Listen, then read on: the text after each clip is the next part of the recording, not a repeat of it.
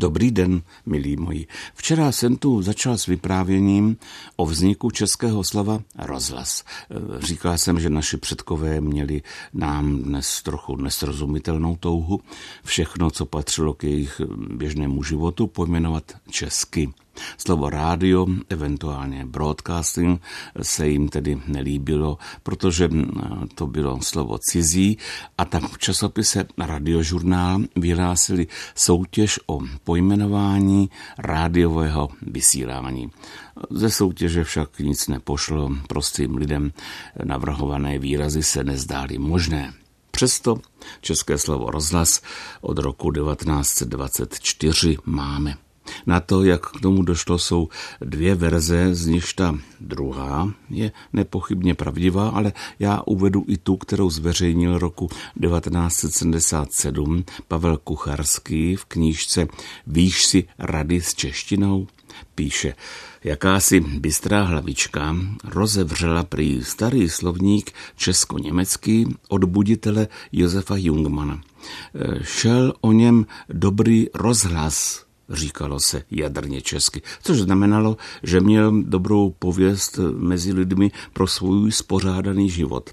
Ejhle, objev. Zapadlé české slovo ožilo v novém moderním významu.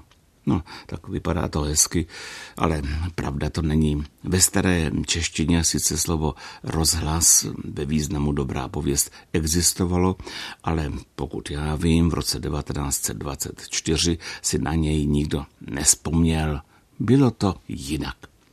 dvacátého prvního května devatenáct set dvacet čtyři, tedy v roce, kdy začala vysílat stanice Český rozhlas Brno, vyšel v Národních listech článek, jehož autor, který vystupoval pod jménem J D Richard, se ve skutečnosti tedy jmenoval Richard Durdil, pokoušel se přeložit anglický výraz broadcasting. Psal, broadcasting značí česky asi tolik jako široké rozhození, rozsévání.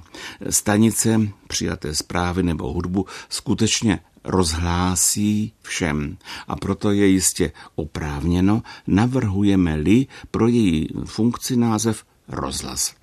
Pak ještě pan Durdil možná trochu neskromně, ale pravdivě dodal, že jeho slovo rozhlas vychází přímo z ducha našeho jazyka. Což dokazuje, dodávám já, i to, že slovo rozhlas v jiném významu v češtině už kdysi existovalo, byť o tom pan Richard Durdil patrně nevěděl. Ale ještě to musím dodat jednu verzi, jak se ujalo slovo rozhlas. To seděli dva redaktoři v kavárně, popíjeli kafe a četli denní tisk. Tam narazili na spor o to, jak česky pojmenovat rádio. Jeden z nich odložil doutník, pohlédl spod brýlí na toho druhého a odtušil. No a proč se mu neříká rozhlas? A zase se zahloubal do novin.